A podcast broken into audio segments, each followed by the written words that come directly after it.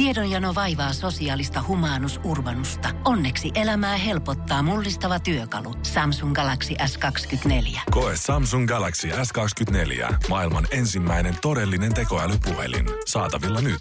Samsung.com. Basson hikinen iltapäivä. Tukee ja Jusa. Arkisin 2–6. Joka päivä voi, melkeinpä joka päivä oppia uutisista uusia yhdyssanoja, joskus myös Twitteristä, koska Twitterissä twiitataan uutistapahtumiin ja päivän uusi yhdyssana on putkatuki. Mutta mitä on putkatuki? Putkatuki on mainittu yhteydessä Elokapinan mielenosoittajat. Kun nyt kaikki on vapautettu sieltä putkasta, niin eräs heistä on twiitannut: yöputkassa takana, putkan edessä vastassa, ihana Elokapina putkatuki. Eväiden ja halausten kanssa.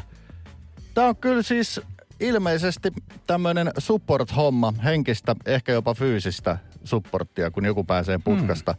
Mielenosoituksenkin ulkopuolella, eikö jokaisella pitäisi, en tiedä nyt mihin sopimukseen vetoisi, johonkin Geneven sopimukseen, niin jos ei ole, niin se pitäisi olla lisäys. Että kyllä jokaisella putkaan joutuneen pitäisi olla jonkinnäköinen putkatuki. Jos ei muuta, niin yhteiskunnan asettama. Ihan niin kuin oikeusavustajakin annetaan, jos ei ole varaa jotain loijaria lakimiestä palkata. Muista kerran erään mainoksen, siis nimenomaan siis joku loijari lafka se oli, joka silleen niin kuin sivulauseessa sanoi, että ja palvelu pelaa. Ja mä ymmärsin, että tässä viitattiin nimenomaan tällaiseen niin kuin putkakautta tutkintavankeustilanteeseen, että siellä niin kuin sit heti tuodaan niin kuin röökit tai aika siistiä, mitkä ikinä nyt sit onkaan. Ehkä se henkinen tuki, mä luulen, on siinä melkein se sit isoin homma.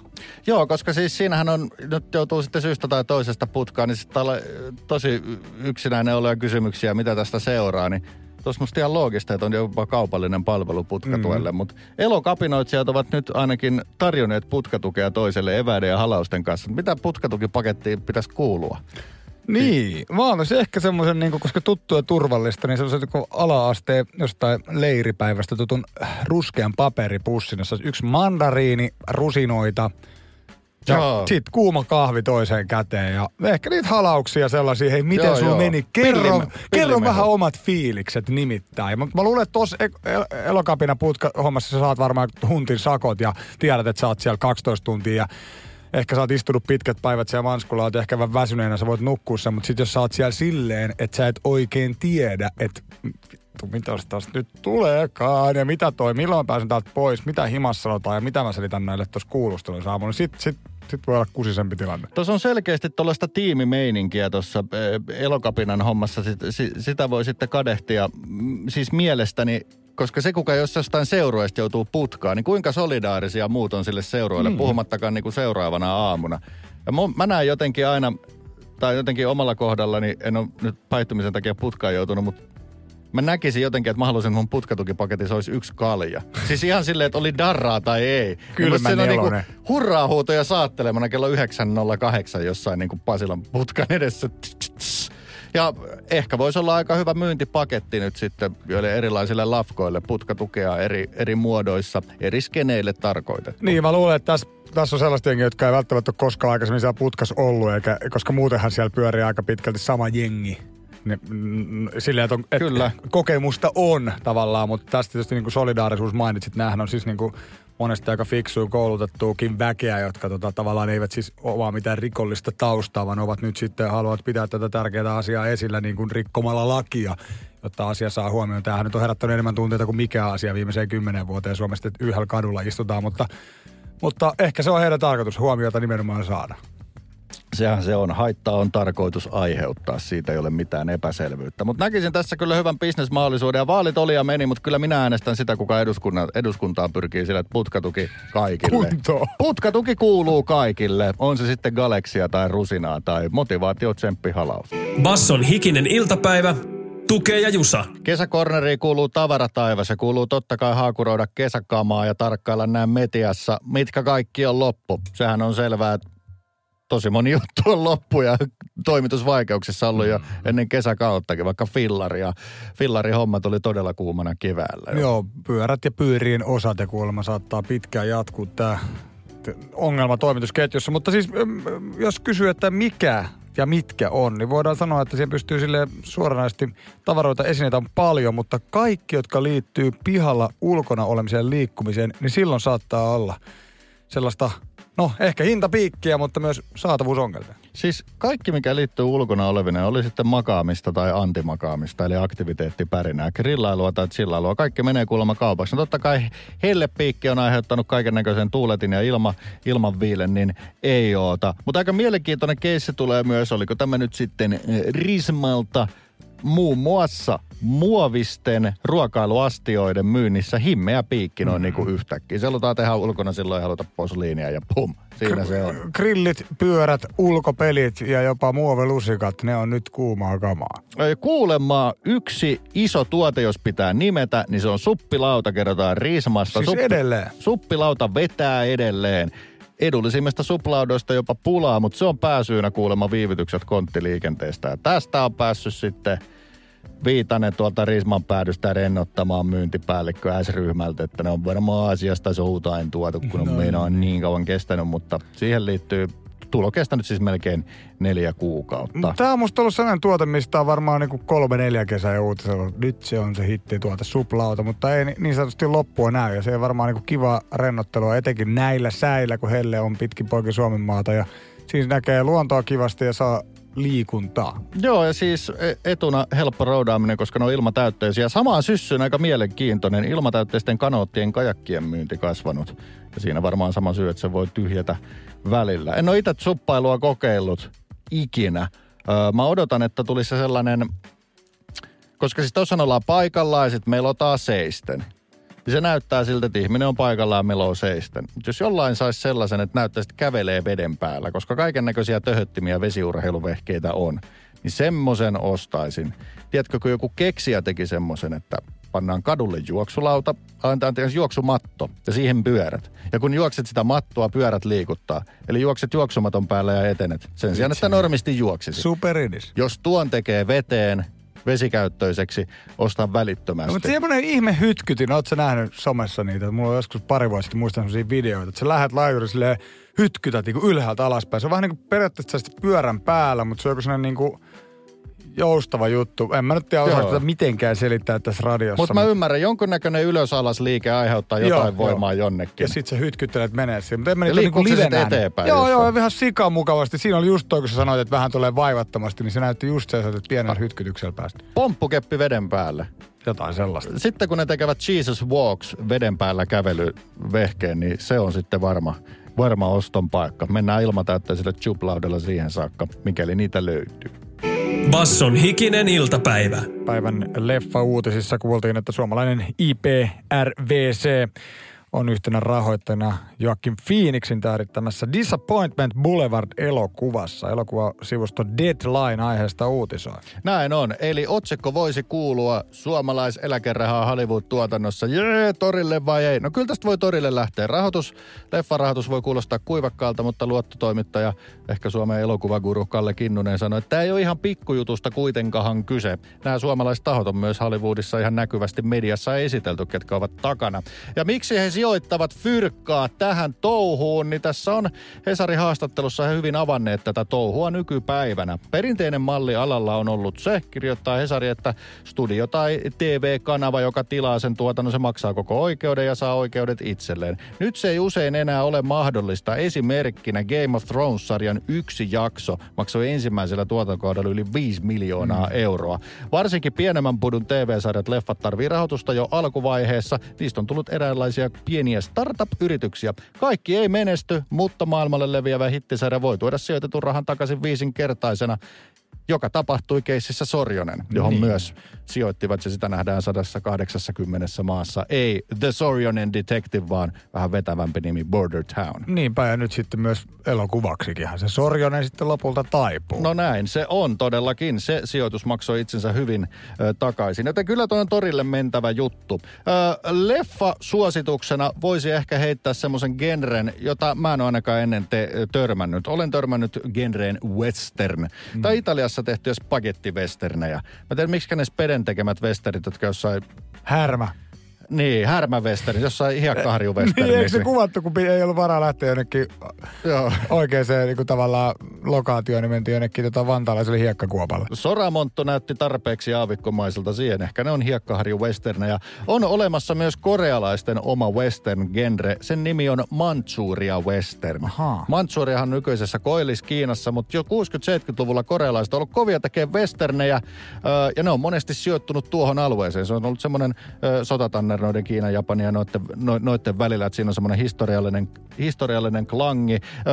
Tänään Yle näyttää itse asiassa 2000-luvun tällaisen Manchuria Westernin. Tämä kiinnostaa. Se on nimeltään melkein kuin se klassikko. Hyvä, paha ja outo. Koreaksi Johannummun Nabonummun Isanghanmon. Ja totta kai, koska he ovat jo valmiiksi hyvin idässä, niin westernejä sanotaan tuolla päin maailmaa easterneiksi. Ja hyvältä näyttää, pitää leffa kattoo. Hevoset on tikissä ja äijät komeita. Kieli poskessa tehty, totta kai sisältää kung-fuuta. Must watch.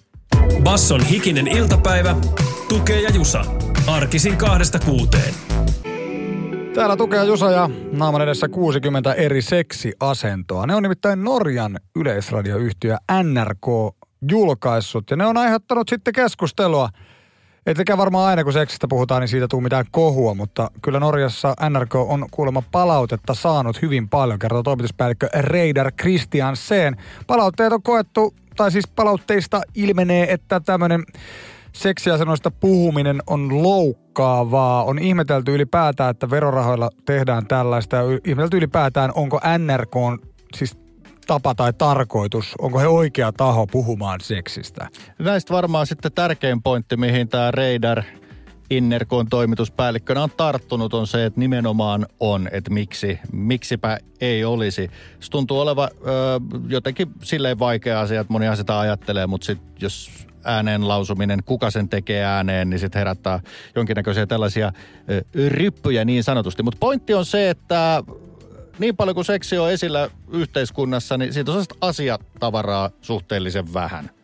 Laadukasta journalismia vaikkapa. Niinpä, tai kuinka paljon sitä pornoa katsotaan, siis kulutetaan ihan hulluin määrin, mutta se tehdään silleen tosiaan niin kuin yksin ja siitä ei puhuta hirveän paljon. Ja sitten miten paljon esimerkiksi nuorille ja jopa lapsille sitä kuvastoa tulee silmille ja he ehkä saattavat ajatella, että se on se ainut oikea normitapa harrastaa seksuaalisuuttaan tai toteuttaa, niin se on tietysti pikkusen väärä latu, niin ehkä tässä on hyväkin paikka. Sen verran on Reidarikin Pornhubia katsonut, että hän täräyttää tuolta todellakin, että yksi tarkoitus on se, että seksi on jotain muuta kuin mitä pornossa näytetään. Ja täällä on sitten kuitenkin, mä ajattelin kun mä näin tämän otsikon heti, että täältä on nyt unohtunut joku ihmisryhmä, vaikka vähemmistöt, seksuaalivähemmistöt tai jotain muuta tällaista, niin siellä on homopareja kyllä, heteropareja kyllä näissä kuvissa. Kuvat on mustavalkoisia, niin se ei näy sellaista penetraatiota. Joo, sitä ydinaluetta. Sitä aluetta, joka on yleensä blurrattu, jos sitä näkyy jossain, missä ei pitäisi näkeä. Nännit täällä näkyy, että amerikkalaisesta julkaisusta ei ole kuitenkaan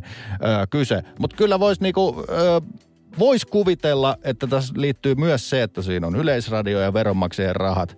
Voisi kuvitella, että Suomessa varmaan tulisi ihan samanlaista kohinaa, jos tulisi tollainen. Koska veronmaksajien rahathan on jo ajatuksena sellainen, että eihän niille ole ikinä niin hyvää kohdetta, etteikö joku sanoisi, että ei tuota veronmaksajien rahoilla ole. On vaikea nimetä sitä asiaa. On kyllä keksi oikeastaan parempaa tahoa sitten taas toisaalta, kun veronmaksajien rahat edistää tällaista niin kuin seksuaalista hyvinvointia.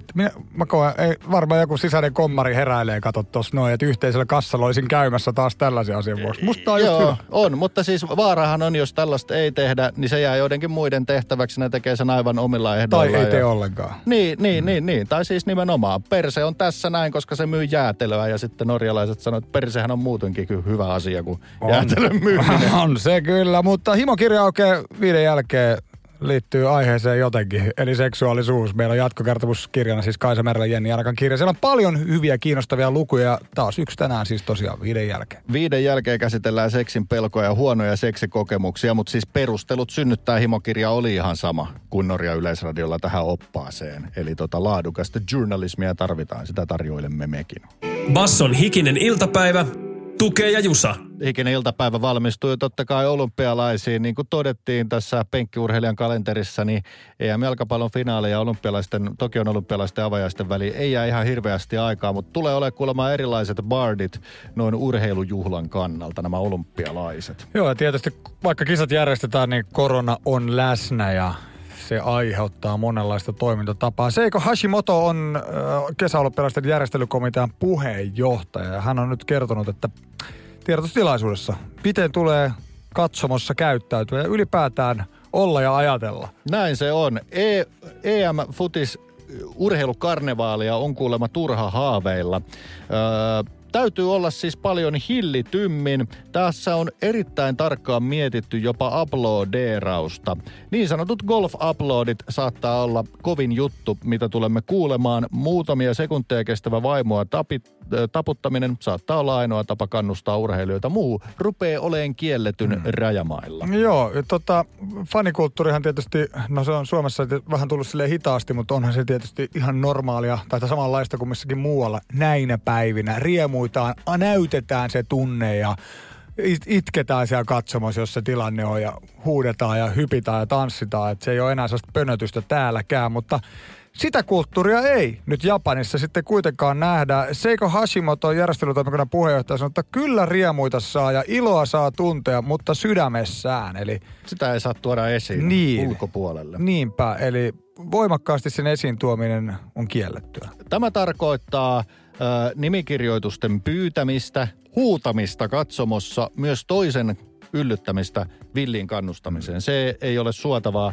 Ja totta kai ei alkoholia, ei halaamista, ei nimmareiden pyytämistä ja mitään tällaista. Että alkoholikielolla varmaan myös koitetaan saada jengi pysymään vähän hiljaisempana. Mm. Nämä on ollut kyllä Seikolla, kuule Hashimotolla isoja mietintöjä, mutta mun on pakko nostaa hattua tästä, koska siis eihän Seikokaan niin kuin vankkana urheiluihmisenä tällaista tee mielellään, mutta nyt on pakko tehdä, niin, koska siis jos kyseessä olisi joku muu paikka, voisi hyvin niin kuin nähdä sen, että näistä vaan livetään, että no, totta kai nyt olympialaisissa pitää huutaa. Jos ei voida huutaa terveyspoliittisesti, niin Seiko sanoi, että näissä olympialaisissa ei huudeta. Niin, mutta jos jossain tämä niin voi jotenkin onnistua jollain tasolla, en tiedä miten tuleeko tarvitsee niin, nimenomaan Japanissa siis. Siis mulla on kanssa se fiilis, että tämä on ainoa paikka, jossa on vastuullisuuden ja turvallisuuden munaa tehdä tämä näin. Kyllä moni lähtisi lipsumaan jonkun bardin ohessa. No ja siis voihan tuossa olla tosiaan hyviäkin puolia. Kyllä se voi olla aika jännä kokemus yrittää mennä jotenkin rauhalla, koska kyllähän se on sellainen lataus ja ne parit bishet siihen alle ja kun sä vitsi pääset sinne stadionille huutamaan, niin sehän on tietysti se juttu, mitä jengi haluaa tehdä. Nyt jos sä lähdet niin kuin asenteella, että sä menet riemuitsemaan sydämessä, niin on se ainakin itsellesi aika oppimisen paikka. On, sitä voisi reenailla tässä futiksen ratkaisupelien aikana. Kääntyisikö vaan, kun tulee se oikein riemun hetki, niin kuuluu vaan sisältä. Tuolleen se nyt sitten tuli ulos. Mutta tässä on ehdottomasti, että tämä kuulostaa vähän ankelta, mutta tässä on tosi hyviä puolia. Tämä palauttaa olympialaiset juurille. Ytimessä urheilu, eikä joku krääsänmyynti ja galjanveto. Siinä mielessä. Tämä voi tehdä ja tekeekin pienemmät kustannukset ja tämä voi avata olympiahalukkuutta kaupungeilla, joka on ollut viime vuosina jättikustannuksen takia alamaissa. Ja eihän siinä ole oikein mitään järkeä ollutkaan. Kaikki tietää tietysti, että Helsingissä oli 52 kisat ja koskaan ei ole kellään tullut edes mieleen niin kuin nykymaailmassa, että voiko Suomeen tulisi vielä olympialaista. Siis, ei se tavallaan ollut mahdollista, mutta miksi ei ole? Miksi ne pitää olla megatapahtumia? Voisiko se urheilu olla keskiössä? Jos Japanissa järjestetään nyt tuonne 10 000 ihmisen olympialaiset, niin sehän on sitten mahdollista, että sitä pystyisi periaatteessa jalkauttamaan ihan mihin vaan niin kuin ennenkin. Jos näin tapahtuu, niin kyllä Paavanurmen viereen voisi Helsinkiin nostattaa Seiko Hashimoton patsas, jolla on maski päällä ja ei ole kaljaa kädessä. Joo, kyllä. Se rinnassa vähän pullottaa sydän, koska riemuitaan sydämellä. Hyvät lympialaiset tuloo kuitenkin. Basson hikinen iltapäivä. Tiedonjano vaivaa sosiaalista humanus urbanusta. Onneksi elämää helpottaa mullistava työkalu. Samsung Galaxy S24. Koe Samsung Galaxy S24. Maailman ensimmäinen todellinen tekoälypuhelin. Saatavilla nyt. Samsung.com. On yksi pieni juttu, joka keikkuu Ikean myyntitilastojen kärjessä vuodesta toiseen. Se on Ikeaa parhaimmillaan, sillä se antaa jokaiselle tilaisuuden nauttia hyvästä designista edullisesti. Pyörykkähän se. Tervetuloa viettämään pyörykkäperjantaita Ikeaan. Silloin saat kaikki pyörykkäannokset puoleen hintaan. Ikea. Kotona käy kaikki. Pyörykkäperjantaa. Hikinen iltapäivä ennakoi mahtavaa juhannusviikkoa. Virkavalta sitä ennakoi myöskin ihan huolella. Niin, aurinko ja lämpimät säät, koronan hellittäminen, ne villitsevät suomalaisia. Yle on saanut Konsta Arvelinin haastattelun poliisihallituksen poliisitarkastaja. Hän sanoi, että kun kelit on kohillaan, jengillä on vähän niin kuin lomafiilis nousemassa, lomat on lähellä. Ihmiset heittäytyy niin sanotusti viikonlopun viettoon ja otetaan maahan mukaan piknik-evästä, vilttiä, juotavaa, syötävää. Ja siinä sitten hyvät ihmiset illan pitkittyessä mahdollisesti ihmissuhteet alkaa kiristämään ja sen jälkeen sattuu ja tapahtuu ja siinä vaiheessa sitten tarvitaan poliisi paikalla. Tämä tarinankerronta, rakkaat ystävät, on poliisin tapa ilmoittaa siitä, että hyvät kelit näkyy tosi kiireellisenä asiana. Tämä retoriikka on musta vuosikymmenestä toiseen pysynyt aika samana. Se ei ole mitenkään mun mielestä niin kuin laimentunut tämä. Musta poliisin virka on olla se ilonpilaaja, koska siis tämähän on ilonpilausta. On siellä nyt hauskaa, mutta muistakaa nyt, että jos sattuu, niin se ei sitten enää yhtään hauskaa. Mä en tiedä, miten poliisit itse suhtautuu näihin mediatehtäviinsä. Tässä on erittäin uskottavan näköinen poliisihallituksen poliisitarkastaja Konsta Arvelin pensseleineen näitä kertomassa. Onkohan se Konstalle mieluisaa? Koska siis jokuhan voi kokea, että se on niin kuin, se voi olla mieluisa tärkeä tehtävä olla se kansakunnan virallinen ilonpilaaja. Niin, mä luulen, että hän vaan niin kuin näkee sen karun arjen, kun ne parisuhteet alkaa kiristää, niin hänen on ihan kiva tulla sanomaan tällainen niin kuin rivien välistä muistutus. Melkein kaikki meidän duunitehtäviin liittyy valitettavasti päihteet. No näin se on. Ja tästä tulee sitten se todellinen sitaatti, koska tiedetään, että kun on huonompi keli, silloin on rauhallisempaa, poliisilla on vähemmän työtehtäviä. Kun on vähän huonompi keli, niin poliisi saa siitä 6. kenttäpelaajan mukaan. Tää on se. 6. kenttäpelaajaa. Ei tarvitse tehdä, ei ole hommia, ei ole hälytyksiä siinä määrin, jos on paska sää. Mutta vielä myös juomavinkki tulee sitten Konsta Arvelinilta tällä poliisitarkastajasta. Hän nimittäin suosittelee sitä yhtä juhlajuomaa ihan ylitse muiden. Nimittäin muistakaa juoda vettä. Noihin 3 sanaan on moni upea juhlapuhe päättynyt, niin myös tämän tarkastajan ennakointi. Basson hikinen iltapäivä, Tukee ja Jusa. Arkisin 2–6. Rihanna, sukunimeltään Fenty, on totta kai myös muoti-ikoni ja Fenty-nimeä kantaa hänen monet kutensa, josta tuoreet leggingsit ovat, jos se nyt räjäyttäneet internettiä, niin viraaliksi ainakin lävähtäneet. Joo, no kyllä sanoisinko rohkeen näköiset, ja kai ne on tulkittu vähän monella tapaa. TikTok-käyttäjät kummastelee, että kun leggingseissä on tämmönen niinku, miten sitä nyt kuvailisi? Tuommoinen ritelikköosa. Ritelikkö ei kuulosta vaatteessa. Se olisi, että vähän niinku seksikkäät alusosat voisi olla tavallaan. Ei joo. Ihan peris salilegginsit, vaan niissä on takana siellä niinku yläselän pakaroiden yläosan kohdalla semmoista. Siellä on syvää halkioa ja sitä verhoa vaan ristiin menevät langat. Jossain keskiajassa miespaidassa voisi olla etumus tuon näköinen. Mutta tämä on tietysti takamuksen kohdalla. Paljastaa sitten käyttäjästään jonkun verran sitä itse vakoa. Sitä pyllyvakoa, sitä kuuluisaa kanjonia. Tässä tapauksessa mallien kuvissa paljastaa kanjonista noin puolet. Jotkut on ollut silleen vähän ihmeessä, että miten näillä nyt mennään salille ja kyykätään. Koska siis seisoma-asennossa se on ihan niin kuin silleen vielä, ihan niin kuin silleen, että eipä allista liikaa, mutta jos menee kyykkyyn ja haluaa kesyttää tankoa tai rautaa, niin sit näkyy jo niin kuin kaikki. Pitäisikö nyt kummastelijoita vaan ohjeistaa, että jos joku vaate näyttää todella paljon persettä, niin mikään pakko ei olisi sillä mennä tai päästä menemään salille. Jos ei halua persettään näyttää. Jos haluaa mennä näillä salille, niin suosittelisin, että vako kannattaa olla puhdas, koska kaikki epäpuhtaudet näkyvät juurikin mainitun ritelikön läpi. No, ehkä kukaan ei mene salille. Mä luulen, että tulee niinku lentää ulos, jos menee ririleginsseillä punttisalille. Hitto, kun ne on tietysti amerikkalaiset brändit, nimeä amerikkalaiset, ne on jotkut seksiböksyleggings, mutta hitto kun olisi niinku sellainen, että olisi vaan täällä pidetty palaveri, niin persritelikköhousut. Tämän kesän hitti. Kuulostaa enemmän joltain muuta kuin Rihanna Bloglader ja persritelikköhousut. Ai jaa, kysykää vaan brändäysasioissa hikiseltä iltapäivältä apua. Ei maksa paljon, no kyllä maksaa oikeasti ihan paljonkin. Basson hikinen iltapäivä, Tukee ja Jusa. Toivottavasti on kalenterissa tilaa. Musta niin jos loman buukkaa liian tukkoon ja alkaa ressi, niin mä yritän ainakin pitää tuon heinäkuun silleen, että siellä ei ole merkintöjä juuri yhtään. Se on hyvä. Loma pitää lataamossa osin olla. Lataamohan ei tarkoita välttämättä mitään linikkaa, mutta missä saa akkunsa ladattua? No juhannus on tietysti tässä ovella mitä rilliin. Se on grillikauden kunnon startti. Tokihan tässä on jo osa grillailu monta kuukautta, mutta se sesonkin, se heinäkuu, se on nyt tässä sitten käsillä. Turun isäntä Kapeainen on antanut maikkarille Erittäin kova titteli. On. Ihan varmasti siis all around Turun isäntä. Olkoon Tami jonkinnäköinen Turun henkinen pormestari. Hän on antanut maikkarille näitä juhannusruokavinkkejä. Ja tuntuu, että nyt on sitten ainakin Kapen hommassa, niin keep it simple, koska näin sanoo Tami Tamminenkin. Slow and steady gets you ready. Mutta kovaa on päästä siihen statukseen, että aina kun on juhannus tai uusvuosi tai mikä ikinä vappu, niin saat tyyppille soittaa, että mitä syödään. Ja ainahan vastaus on se sama tavallaan. Et siis sama juttu syödään näissä sesongeissa. Kyllä nakkeja, perunaa ja muita kaikenlaisia juttuja vedetään vappuna ja juhannuksenakin kyllä. Mutta et ne aika samat ruoka-aineet pysyy mukana. Se olisi Tomi Björkinkin homma, mutta hän viihtyy niin paljon ulkomailla, niin Kapelle sitten soitetaan. Tällä hetkellä siis Kapen vinkit juhannuksen ruoanlaittoon, että pidä peli helppona. Tämä on siis todella mun mielestä päinvastaista sanomaa, mitä nyt on viime vuosina kuullut. Älä tee mitään ihme mausteseoksia. Älä ylipäätään nysvää siellä keittiössä. Muistakaa nyt Kapeaista lainaksi. Älä nysvää siellä keittiössä. Grilli kuumaksi ja pikku aperoli pyörimään lasiin. Pchym! Siinä on Kapen neuvot. Onkohan se pikku aperolis antanut nämä läpät sille, että nyt ei jaksa taas sitä chimichurria käydä läpi. Eli pilkotaan persiliä ja valkosipulia.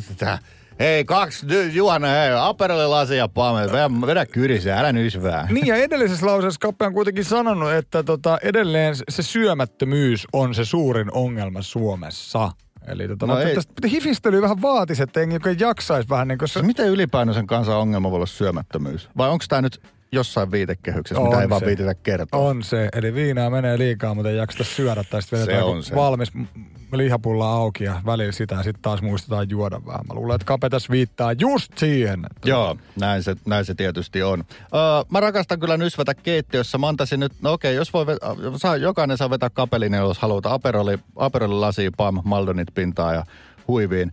Mä itse, etenkin jos lähtee vaikka mökkihommeleihin tai tollasiin, niin rakastan nysvättyjä ruokia syödä, vaikka hyvin marinoitua. Sitten mökkiolosuhteissa ne voi olla sitten kaiken näköiset tiskiongelmat ja muut, niin ihan törkeä hyvä homma. Kaikki marinaadit niin kuin johonkin pakasterasioihin ja ne kylmälaukkuihin mukaan. Tekee vuorokautta ennen himassa. Saa aivan ihania juttuja ilman, että tarvii chimichurriöljyä ja sitten hölväillä siellä vatien kanssa ja keitellä sitä vettä. Niin se on mun mielestä todella, todella hyvä.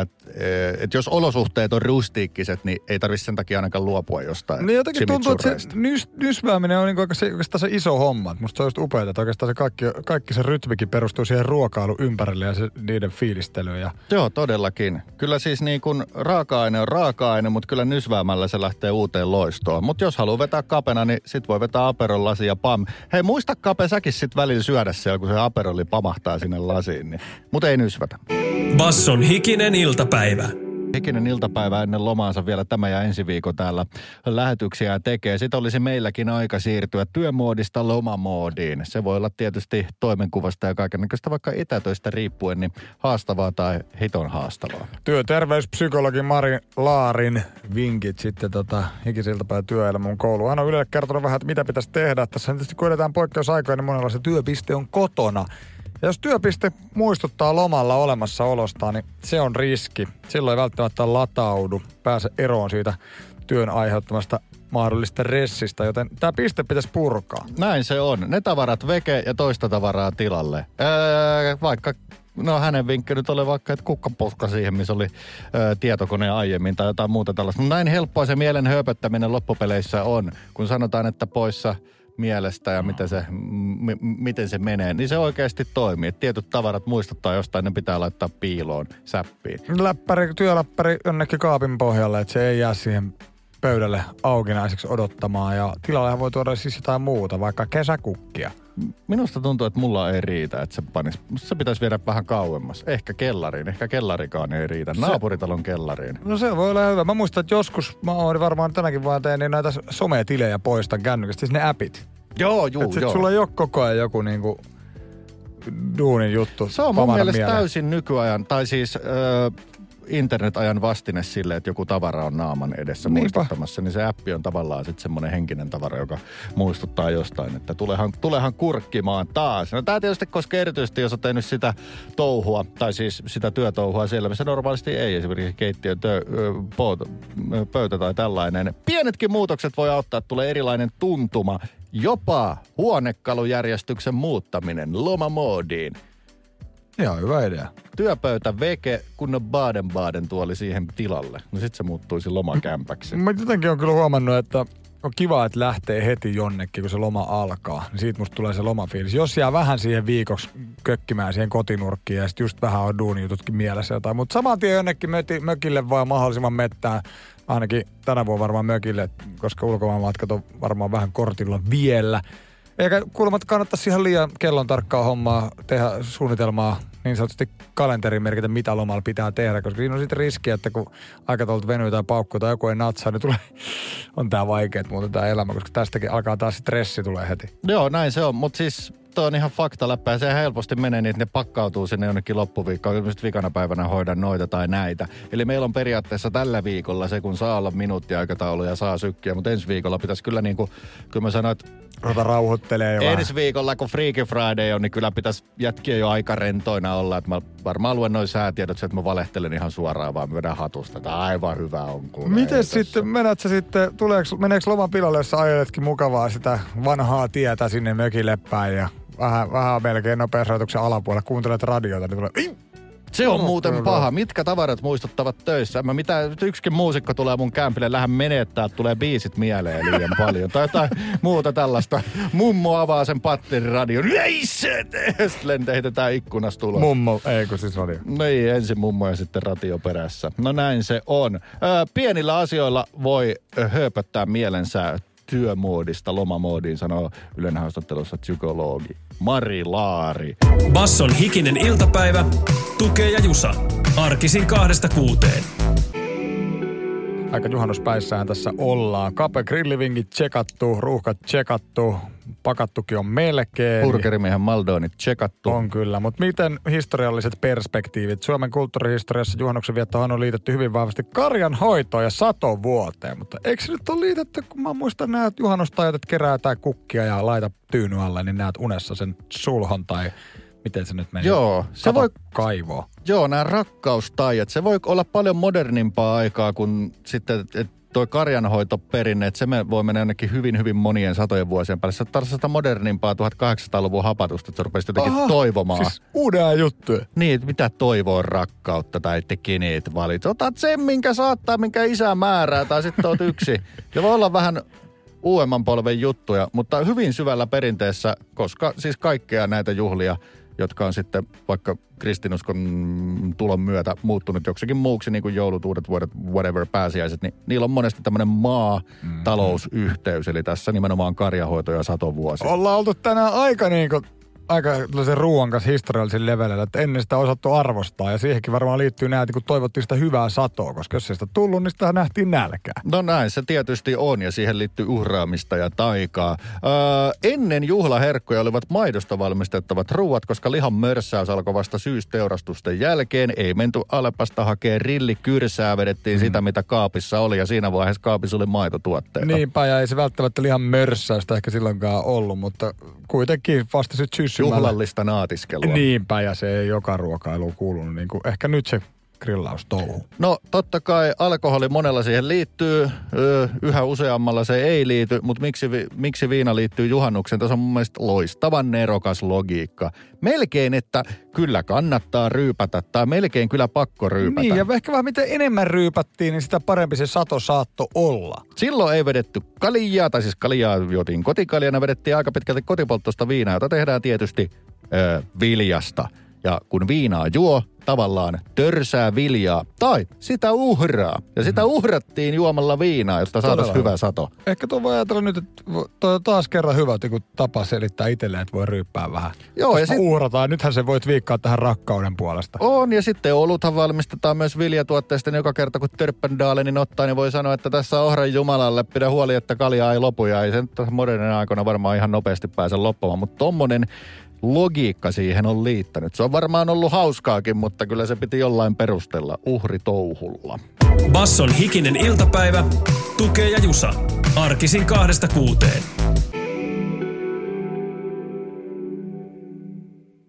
Tiedonjano vaivaa sosiaalista humanus urbanusta. Onneksi elämää helpottaa mullistava työkalu. Samsung Galaxy S24. Koe Samsung Galaxy S24. Maailman ensimmäinen todellinen tekoälypuhelin. Saatavilla nyt. Samsung.com.